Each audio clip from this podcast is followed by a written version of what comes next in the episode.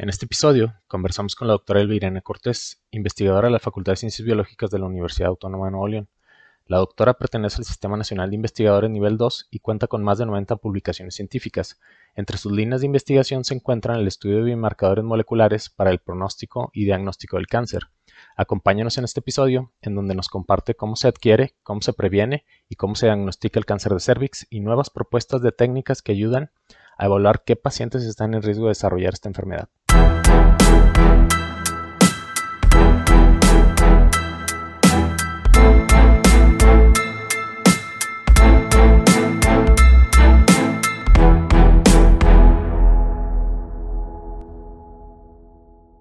Bienvenida, doctora. Muchas gracias, muchas gracias por la invitación. Gracias por, por, por, atender la invitación. Este, y bueno, ¿cuántos años tiene trabajando con este tema? Este, aproximadamente unos 23, 25 años, ¿sí? Toda una vida dedicada al cáncer cervicuterino. Entonces, sin más preámbulos, me gustaría que nos dé primero como un panorama general del cáncer de cervix y por qué es tan importante en México. Claro, sí, con mucho gusto, Fernando. Eh, el cáncer cervicuterino es un problema eh, prioritario de salud pública eh, para México, para países en, vía de desarrollo como, México. ocupa el segundo lugar de muerte en, en, nuestro país, después del cáncer de mama.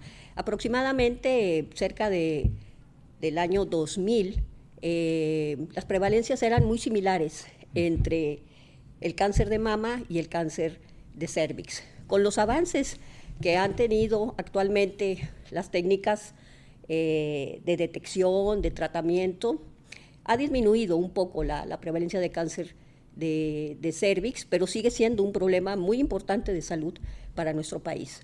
Se estima que en México fallecen aproximadamente 4.000, 4.500 mujeres por este tipo de neoplasia. Y es una neoplasia que es completamente curable, 100% curable si se detecta a tiempo. De ahí la importancia de tener biomarcadores, en este caso en lo que yo me he enfocado son biomarcadores citogenéticos, es decir, biomarcadores eh, eh, cromosómicos, o también hemos hecho algunos trabajos eh, en la búsqueda de biomarcadores moleculares para tener herramientas de hacer un buen diagnóstico, un buen pronóstico y un buen tratamiento de esta, de esta neoplasia. Antes de pasar al, cómo, cómo, saber este, a tiempo, este, que son las técnicas diagnósticas, ¿a qué se le atribuye que en los países eh, de tercer mundo eh, tengamos esa diferencia de, o sea, que es mucho más prevalente, porque dicen que hasta el 85% del, del, de los casos de cáncer cervicuterino se dan en países de tercer mundo. ¿Cuáles serían las principales diferencias que hacen que, por ejemplo, México forme parte de, de esto? Sí, hay una, una herramienta muy importante y que sigue siendo la herramienta esencial para el tamizaje, es decir, para detectar aquellas mujeres que tienen un riesgo de desarrollar cáncer, el estándar de oro que se le domina como la prueba eh, más importante es el Papa Nicolau.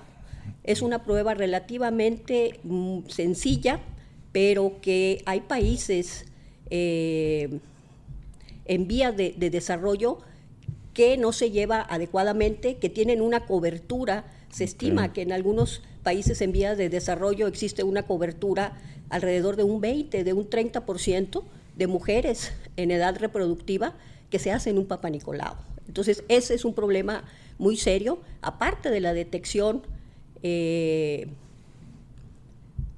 citogenética, molecular u otro tipo de, biomarcadores, necesitamos reforzar primero las herramientas básicas que tenemos, principalmente las de tamizaje, y, eh, como les mencionaba, que es el, PAP, tener una cobertura mucho, muy amplia, que en países en vía de, desarrollo no, la tienen. ¿sí? entonces y, en nuestro, país falta, como quiera, incrementar mucho la cobertura. Existen muchas zonas marginadas en donde las mujeres no se realizan nunca en su vida un, un Papa Nicolau. Entonces sería cuestiones, pues sí, de infraestructura, de presupuesto, de difusión, de, información a la población. De, capacitación al personal. Muchas veces se hace también un, un Papa Nicolau que no lo realiza una persona bien capacitada y desde ahí probablemente se nos, el tamiz no esté funcionando, que se nos estén escapando mujeres que tienen un riesgo importante de desarrollar, de desarrollar cáncer. Y bueno, ahorita hablamos de, de, las cuestiones del tamizaje, pero ¿cuáles serían los factores para que el público que nos escucha, cuáles son los principales factores asociados a que predisponen al desarrollo de cáncer de, de cervix? Sí, se ha establecido, Fernando, muchos factores eh, de riesgo en, el desarrollo de este tipo de neoplasia. Hay factores este, ginecológicos, podemos em, decir que el número de embarazos, el número de abortos, el, número de parejas sexuales, la edad en que la mujer inicia actividad sexual, existen factores nutricionales, factores inmunológicos, etcétera. Pero de los factores más importantes están los factores cromosómicos, genéticos, que ya se está bien establecido que alteraciones en los cromosomas o cierta fragilidad de, daño o inestabilidad genómica o cromosómica, como se, le denomina, eh, son un factor de riesgo importante. Pero el factor actualmente considerado ya como factor etiológico o factor causal del cáncer de cervix es la infección de un virus de un virus que se transmite en forma sexual, que es el virus del papiloma humano. Específicamente algunos tipos de virus, no todos, porque hay virus que únicamente de papilomas que causan únicamente verrugas genitales, que esas en un porcentaje muy muy alto revierten a la condición normal sin ningún tipo de tratamiento. Pero hay eh, virus del papiloma considerados de alto riesgo, los más comunes es el 16 y el 18, que eso sí ya se ha demostrado que tienen mucho potencial oncogénico o causantes de cáncer. Aquí lo interesante, Fernando, es de que podemos encontrar una mujer que tenga un, un, un tipo de BPH de alto riesgo y nunca desarrollar una lesión neoplásica cervical, quedarse con ese tipo de lesión durante toda la vida. Podemos tener también mujeres que tienen el virus del papiloma humano y desaparece en forma espontánea. O bien existe un porcentaje importante que se tiene ese tipo de, virus y puede evolucionar a una lesión cancerosa de, de cervix. De ahí la importancia de, aunque se tenga este factor etiológico o causar del cáncer, eh, buscar factores que lo denominamos nosotros de progresión del cáncer de, cervix. Es decir, ¿qué nos va a indicar? Que una lesión con, un virus del papiloma humano de alto riesgo, denominado, va a evolucionar a cáncer o no va a evolucionar a cáncer. Entonces, ahí nosotros es donde investigamos factores citogenéticos eh, que involucran, repito, cromosomas o, o, la fragilidad de estos cromosomas para que existan eh, rompimientos que nos puedan definir qué tipo de, lesiones van a evolucionar o no. Eso se les llama eh, biomarcadores pronósticos de la evolución de, la enfermedad. Antes, antes de continuar, me gustaría reafirmar esta, una de, estas partes que nos dijo, porque se me hace que es eh, bastante importante. Y de hecho era lo que le quería preguntar, porque nos dijo precisamente lo que era mi pregunta, me la resolví antes de que se la preguntara porque dije, entonces, si la infección por VPH 16, sobre todo, este, me predispone a riesgo de cáncer cervicuterino, entonces, ¿cuáles serían las pruebas para saber si soy portador y entonces estar al tanto? Pero entonces nos acaba de decir que no implica necesariamente que si tengo la infección voy a progresar a cáncer cervicuterino, pero que tengo pues más riesgo que la gente que no tiene la infección. Así es. Así entonces nos acaba de decir te digo que resolvió muchas cosas antes de que se las preguntara. Perdón. No, está, excelente, está excelente. Este, porque de hecho, este, es, es, es, es, eso es lo que queremos transmitir. O sea, que nos dé muchas respuestas. Este, porque la siguiente que le iba a preguntar, entonces, ¿cuáles serían las técnicas complementarias que me van a ayudar a saber si soy pues portador y además que estoy en riesgo de la transformación? Muy bien. Y aquí entran esas pruebas complementarias en donde es especialista. Entonces, primero, háblanos un poquito de qué son las alteraciones cromosómicas y cómo se denomina eso o sea, en, la clínica, cómo, cómo sabemos si algo está mal o bien en los cromosomas y cuáles serían las pruebas que nos permitirían saber, bueno, una es que si tenemos el BPH y otra es que además ya se afectaron los cromosomas, que se sabe que algo tiene que ver por ahí, ¿verdad? Exacto, sí, sí, sí, así es, Fernando. Este, nosotros en... Eh, el cariotipo de, los humanos es de que tenemos 46 cromosomas. ¿sí? Las mujeres tenemos 22 eh, pares que nos van a determinar características que no son sexuales y un par de cromosomas X que nos determinan eh, el que seamos mujeres, ¿no? las características sexuales. Los varones tienen sus 22 eh, pares de cromosomas eh, que determinan características no sexuales y en lugar de tener un, cromosoma, eh, un par XX, como lo presentamos las mujeres, los varones presentan un cromosoma X y un cromosoma, y, un cromosoma y. Entonces, eso le llamamos el, el, cariotipo de los humanos. Cada uno de estos pares de cromosomas tienen una forma muy particular que los, los especialistas que, que, que trabajamos la citogenética, que es el estudio de los cromosomas, podemos identificar en el laboratorio cuando algún par de cromosoma presenta alguna alteración. Eh, que le falte eh, alguna porción del cromosoma, eso se le llama una delesión, que alguna región la tenga duplicada, el término eh, citogenético es eso, duplicación de alguna región cromosómica, eh, que un fragmento de un cromosoma se rompa y se vaya a otro cromosoma, eso es una traslocación. Son cuestiones este, técnicas que los especialistas podemos identificar ese tipo de alteraciones. Y además también existen, esas se les llaman alteraciones estructurales.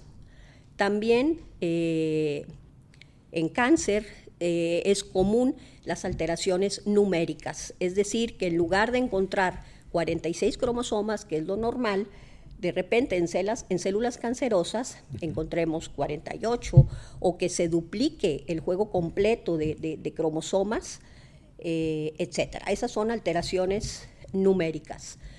En cáncer de cervix eh, se ha involucrado mucho en, estudios citogenéticos el, el, par de cromosomas número uno, se estima que entre un 80 un 90% de las pacientes que presentan cáncer cervicuterino presentan alguna alteración, ya sea numérica o estructural, en este cromosoma.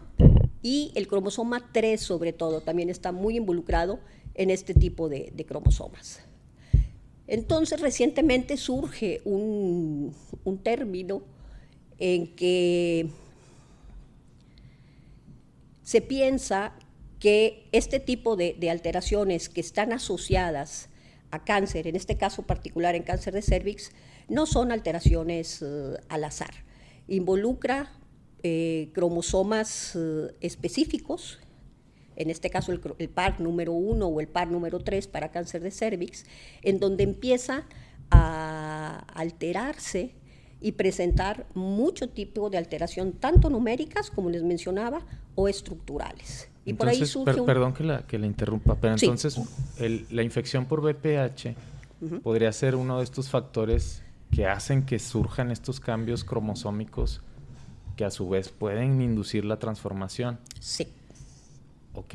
¿Y, qué otras cosas, antes de pasar al, al, al, al punto de, de, esos cambios estructurales en los cromosomas y luego la transformación maligna, qué otras cosas podrían, así como el VPH, predisponer a que, a que me den algunas de estos rompimientos o cambios cromosómicos que se asocian a la generación o a la progresión del, del cáncer de cervix. Claro, sí. Este, mira, antes de, responder esa pregunta directa, sí me gustaría comentar nada más una, una evidencia muy directa, muy, muy directa de, de la relación que puede existir entre el virus del papiloma humano y este tipo de alteraciones hicimos un trabajo hace como cuatro o cinco años en donde eh, bloqueamos la expresión de, las regiones que se les llaman oncogénicas, como mencionábamos hace rato que tiene el virus.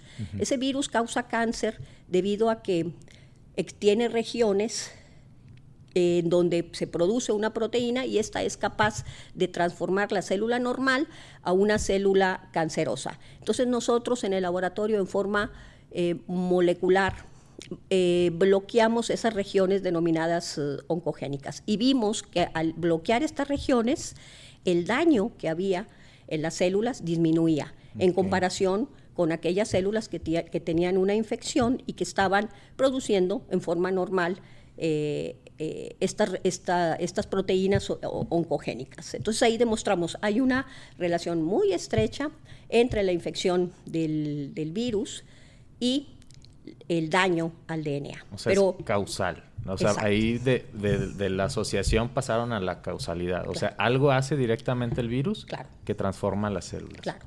Pero no, no, es, no es únicamente eso, porque hemos hecho también trabajos en donde factores eh, este, ambientales también, como el consumo, eh, más bien, perdón, el, el tabaquismo, el, el, alcoholismo, el, radiaciones. Lógicamente, cuando se hacen tratamientos de, de, quimio, radioterapia, eso está muy, muy bien demostrado que causa muchísimo daño a la célula. ¿Por qué? Porque pues en este tipo de tratamientos lo que se, hace es, es, eliminar a la célula y, y, lógicamente la, la, célula presenta mucho daño.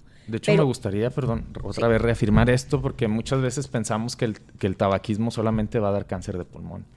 Y precisamente como menciona la doctora, no, o sea, también puede incrementar el riesgo a otras neoplasias, incluidas el cáncer cervicuterino. Y como bien mencionó la doctora, pues el, cáncer, el BPH se asocia a que la desarrolles, pero necesita algunos otros cofactores y uno de esos cofactores que inducen a la progresión es el tabaquismo. Entonces hay que evitar también. Así es, sí, eh, eh, es exactamente eso, Fernando. El que el virus es el agente causal de esto, pero puede estar en forma eh, latente, en forma apagada, vamos a decirlo así, hasta que no se presente algún factor que puede ser el tabaquismo, que puede ser alguna deficiencia inmunológica por alguna causa, este, algunas cuestiones nutricionales, etcétera, en que el virus se empiece a duplicar, se empiece a reproducir y entonces ahora sí eh, provocar eh, la transformación de esas células normales a, células cancerosas. Exactamente, sí, así es. Entonces es, es una, se tienen que juntar algunos factores,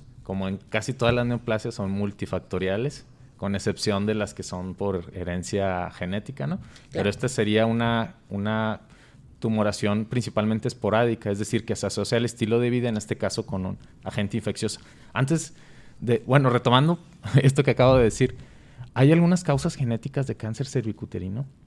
No se ha demostrado. Eh, es, es, muy cierto lo que, lo que comentas. Aquí se han observado agentes eh, ambientales, como todos los que hemos comentado, desde la infección, eh, cuestiones ginecológicas, nutricionales, inmunológicas, pero no hay una predisposición genética. Muy diferente, nada más para este, marcar una diferencia a lo que es el cáncer de mama. En cáncer de mama, sí, ahí ya se encuentran algunos genes que te pueden marcar una predisposición a desarrollar un cáncer de mama. En cervix no se ha encontrado un factor genético este, o alguna predisposición genética para esta neoplasia. Entonces, gran parte son básicamente prevenibles. Sí con, con, buenas prácticas, este, con más difusión de la información, con los screening, los tamizajes. Y bueno, ahorita hablamos de las vacunas al final, que, que al final me gustaría que retomemos todo esto como para decir, bueno, ¿y cómo le vamos a hacer? Pero entonces, con las alteraciones, esto de las alteraciones cromosómicas y la carcinogénesis, nos gustaría que, me gustaría que, nos hable, o sea, cómo ha ido cambiando, ¿no? Porque estábamos muy centrados en las mutaciones. Y luego de pronto vienen los eventos catastróficos en los cromosomas y de pronto dicen, ¿saben qué? no en todos los casos necesitamos ir acumulando mutación por mutación. A veces con un solo evento catastrófico en los cromosomas y listo y tienes un cáncer. Entonces, que nos hable de eso. Sí, así es. Es, muy cierto, Fernando. Este, durante mucho tiempo pensábamos que la aparición de, de alguna lesión cancerosa este, o de cualquier otro de algún otro padecimiento eh, era el resultado de una serie de acumulación de mutaciones, que estas mutaciones también están eh, asociadas al, daño al DNA. Se piensa que existe cierta inestabilidad en, estos cromosomas que, hablábamos hace rato y que al acumularse todo este tipo de daño al DNA se puede reflejar en mutaciones, que se iban acumulando poco a poco y eh, llegar a un punto en que pudiera desarrollar, en este caso, un, cáncer cervicuterino. Pero a partir del 2012, 2013 surge un, término nuevo eh, que actualmente se está estudiando muchísimo, que es el término eh, cromotripsis, que viene de, la raíz etimológica de una catástrofe ¿sí? en cromosomas, en un solo evento, como comentabas. Ahí no es de estar acumulando eh, mutación tras mutación. En un solo evento catastrófico muy masivo, en regiones eh, particulares de nuestro, de nuestro cariotipo, pues, en regiones particulares de esos 23 cromosomas que, comentábamos, o bien en regiones particulares de algún cromosoma, ahí un solo evento este, de rompimientos, de, catástrofe genético, producir ya una serie de, alteraciones. Eh, y ahora sí, eso ya está relacionado con eh, cáncer de cervix en, este caso. ¿sí? Nosotros en el laboratorio, eh, como mencionaba también hace rato, hemos estudiado mucho el cromosoma 1 y el cromosoma 3 sobre todo. Y pensamos que en este, no lo hemos demostrado, estamos estudiando e iniciando algunas cosas para ver si este tipo de, de evento tiene alguna relación con cáncer cervicuterino. Y los candidatos que, pensamos que puedan estar relacionados a esto es el cromosoma número 1 y el cromosoma número 3. ¿Cuáles técnicas están utilizando en el laboratorio para ver esta estabilidad o inestabilidad este, cromosómica, para ver las rupturas? Porque sé que tienen muchas técnicas para ver estas regiones que se quedaron fuera de los cromosomas por los rompimientos. ¿Cómo le hacen en el laboratorio? Para saber que está sucediendo esto en un paciente. Porque además trabajaron con pacientes del Instituto Mexicano del, Seguro Social. O sea, no, es, no solamente este, como tenemos muchos invitados que nos hablan solamente de estudios in vitro, este, de estudios con celulitas, de estudios este, solamente en, el computador, no in sílico, pero ustedes trabajaron con muestras de pacientes. pacientes, sí, así es, con muestras de pacientes ahí del, Instituto Mexicano del, del Seguro Social. Eh, sí, existen eh, técnicas clásicas, le, llamamos así, de, citogenética, eh, para ver el rompimiento en los cromosomas. Una de ellas y de las más conocidas es la denominada técnica de, micronúcleos que tiene mucho tiempo, surgió a partir de los 70, uh, inicio de los, de los 80, pero por lo mismo ya es una técnica muy, muy, muy ya está validada con estudios muy grandes para, para cuestiones de evaluar genotoxicidad. Es decir, cuando tú estás expuesto a algún medicamento, alguna eh, radiación, algún agente que te pueda causar daño, se utiliza mucho, por ejemplo, para, eh, en el uso de, pesticidas. La gente que está expuesta a pesticidas eh, tiene un riesgo importante de, presentar daño eh, de DNA. Entonces, para evaluar cuestiones de genotoxicidad, es decir, de tóxicos que causen daño a nuestro genoma, en este caso los cromosomas, está ya validado.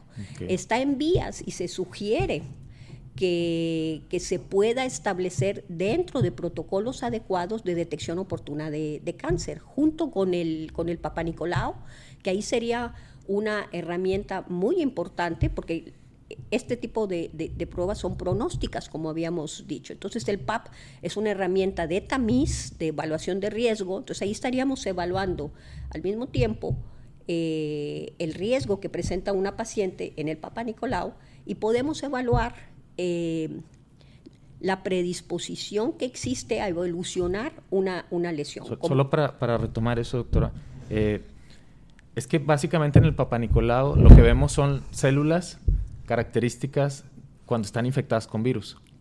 Entonces, eso se llaman coilocitos. Entonces, por eso es que la doctora nos está mencionando que si además de ver los coilocitos, además vemos un, o sea, con una técnica complementaria que nos permita darle estabilidad genómica, eso sube mucho la capacidad pronóstica y predictiva de las pruebas de screening normales, que eso es. Eso es de lo que estamos hablando, solamente para ahí este subirle, reafirmar, porque es bastante valioso lo que nos está diciendo, pero pues muchos no estamos como familiarizados con lo que en realidad se hace en el Papa Nicolau, pero eso es básicamente, la información más esencial. Exacto, y se puede, perdón, y se puede detectar ya la célula cancerosa empieza a tomar ciertas características que, que se, pueden ver en el PAP. Hay modificación en el citoplasma, hay modificación en el núcleo que se empieza a ser más pequeño, la presencia de coilocitos que mencionabas tú, que este, va en relación eh, con la infección del virus del papiloma humano, pero si le ponemos el plus de una técnica muy sencilla,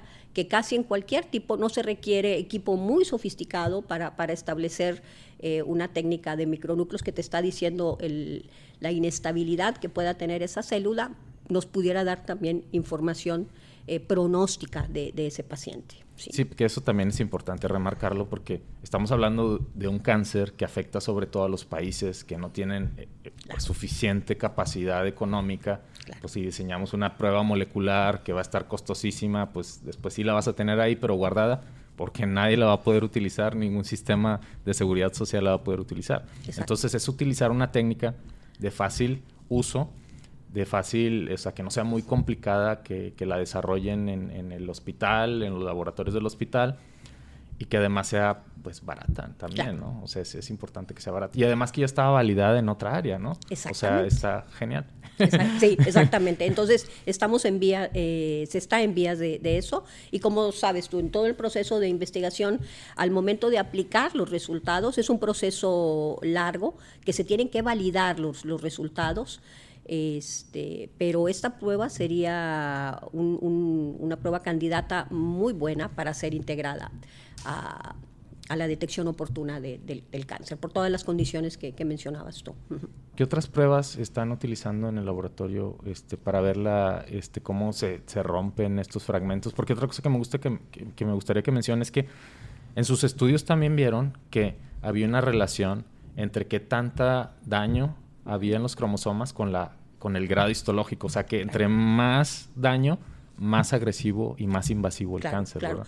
Sí, por esto este, este tipo de, pruebas comentaba, tienen un valor, un valor pronóstico, porque tienen una asociación eh, directa con el desarrollo eh, neoplásico, ¿sí? es decir, encontramos eh, poco daño en, en, mujeres que no tienen cáncer, pero es interesante mencionar aquí que encontramos algo de daño, o sea, no encontramos ahí las células con cero daño, ¿por qué?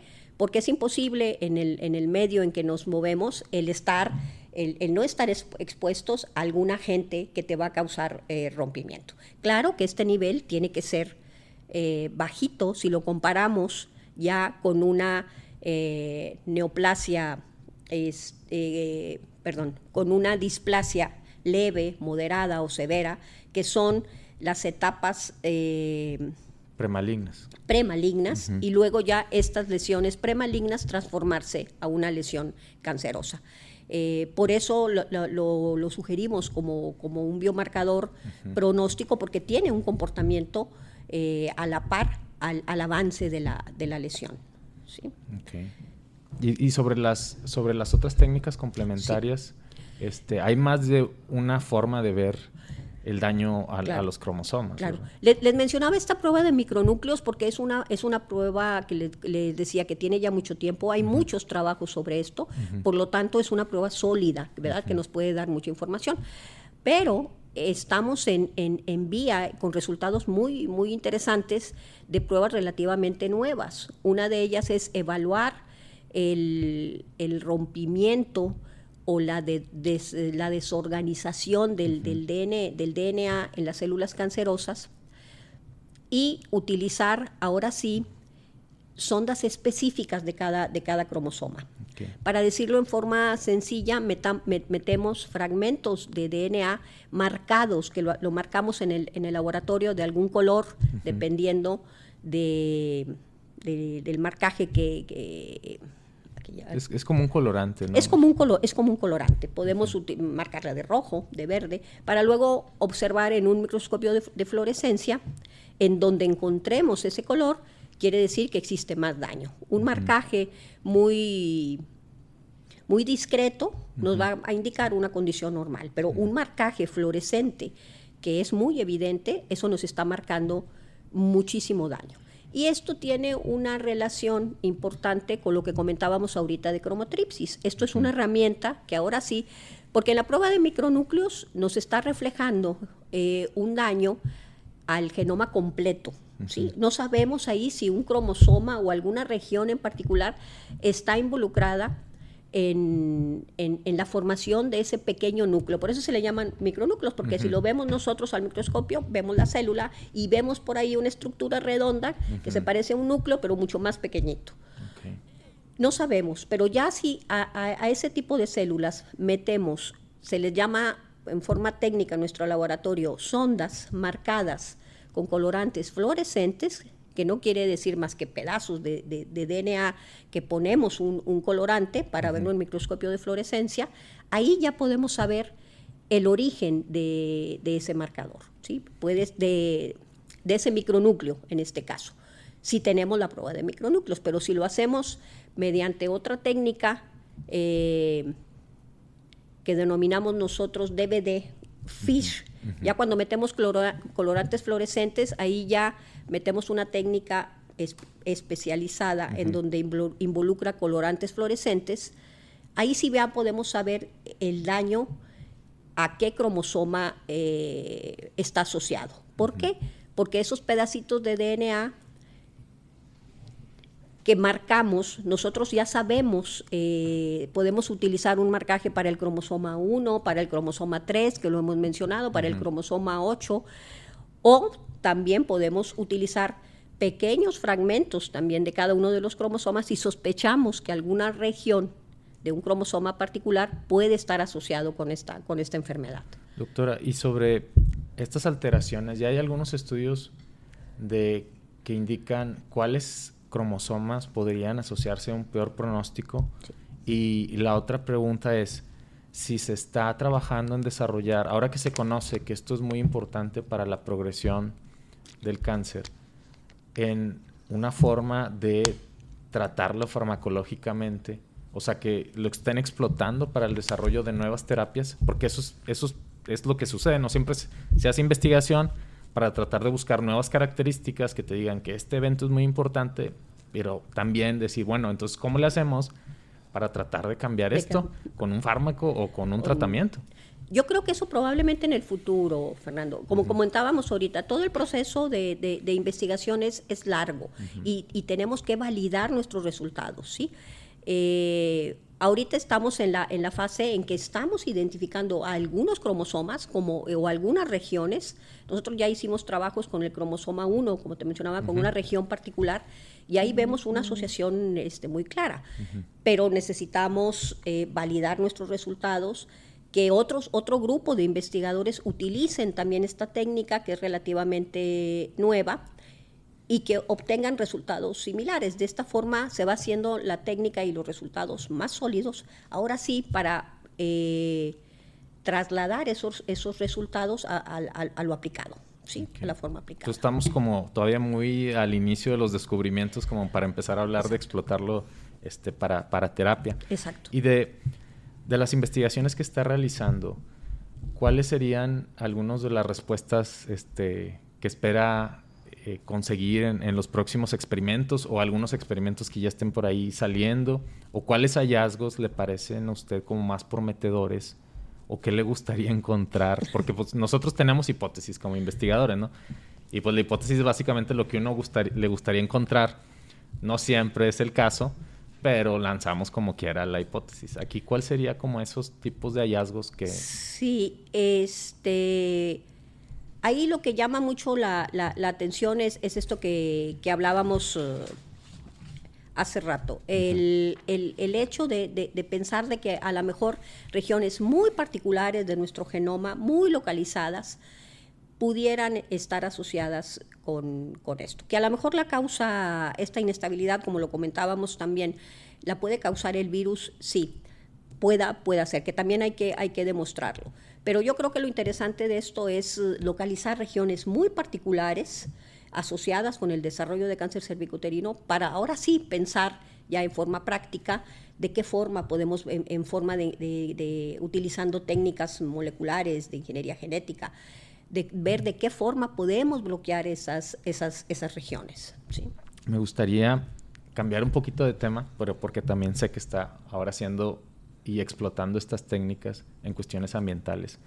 Porque como ya vieron, bueno, es muy importante protegernos de ciertos agentes químicos o de contaminantes y hay forma de monitorear eso en el ambiente. Entonces, eh, vivimos en una ciudad y estamos expuestos a la industria, pero ¿qué, qué utilidad de estas técnicas ha encontrado en, saber qué tan expuestos estamos y que nos hable un poquito de eso que también está haciendo? Sí, sí, este tipo de, técnicas eh, están tomando mucho auge para, para la cuestión de evaluar eh, agentes, agentes contaminantes. como, como mencionabas, Fernando, y sobre todo en nuestra región estamos muy expuestos sobre todo a, metales pesados, ¿sí? Entonces hemos hecho algunos trabajos utilizando modelos uh, animales, específicamente eh, la paloma, que es un buen modelo porque vive casi en el entorno del, del, humano. Entonces los resultados que, que vemos en la paloma se pueden trasladar hasta cierto punto en lo que puede estar ocurriendo en el, en el humano. Y hemos encontrado, utilizando este tipo de técnicas para evaluar daño al DNA, un, incremento importante de este tipo de, daño, eh, dependiendo de la concentración de los metales eh, que encontramos. por mencionar algunos, eh, plomos sobre todo, que es, es, muy importante en nuestra, en nuestra región. Desde el punto de vista clínico, ¿por qué es importante esto? Porque como hemos dicho en, esta plática, el daño al DNA, esos rompimientos que se forman en, el, cromosoma, hemos encontrado una asociación muy estrecha con cáncer. Entonces, esa sería la, aplicación de utilizar estas técnicas en, modelos animales, en asociarlo con, los niveles de metales que encontramos, y esto sería un foco amarillo también para el desarrollo de algunas, de algunas neoplasias. O sea, estos son como, les permiten monitorear, digamos que el área metropolitana, este, estos organismos, pero también pues entonces saber cuáles poblaciones están a lo mejor en más en riesgo, porque ahí hay más contaminación y entonces si además tien, fumas y además tienes la infección y entonces eso nos permite saber más sobre los factores de riesgo. Así es. Y bueno, yo, yo les quiero comentar que se está viendo cada vez más claro que entre más cuidamos al planeta, más cuidamos el entorno, lo más que baja nuestra incidencia de cáncer, porque hay una relación entre los contaminantes con las incidencias de cáncer. Entonces, este estudio también, pues básicamente reafirma eso, o sea, entre menos eh, contaminación haya, entonces las células de estos organismos tienen menos daño genético. Así es. Y pues nosotros básicamente, o sea, somos igual porque vivimos en el mismo ambiente, aunque no nos estén midiendo a nosotros, pues están infiriendo que también estamos expuestos. Claro, claro. Doctora, para cerrar, este, me gustaría que nos hable, bueno, ya nos dijo que es muy prevenible. ¿Cuáles serían como las cosas más eh, fáciles de hacer? O sea, que usted se le ocurriría decir, bueno, hasta con este tipo de de, actividades o de, cuestiones de prevención, pues se reduciría mucho la incidencia o qué nos dicen pues los estudios epidemiológicos a la evidencia de cuáles son los factores que pesan más para tratar de prevenir el riesgo a, desarrollar cáncer cervicuterino. Sí, mucho, mucho tiene que ver con lo que, con lo que mencionabas, Fernando.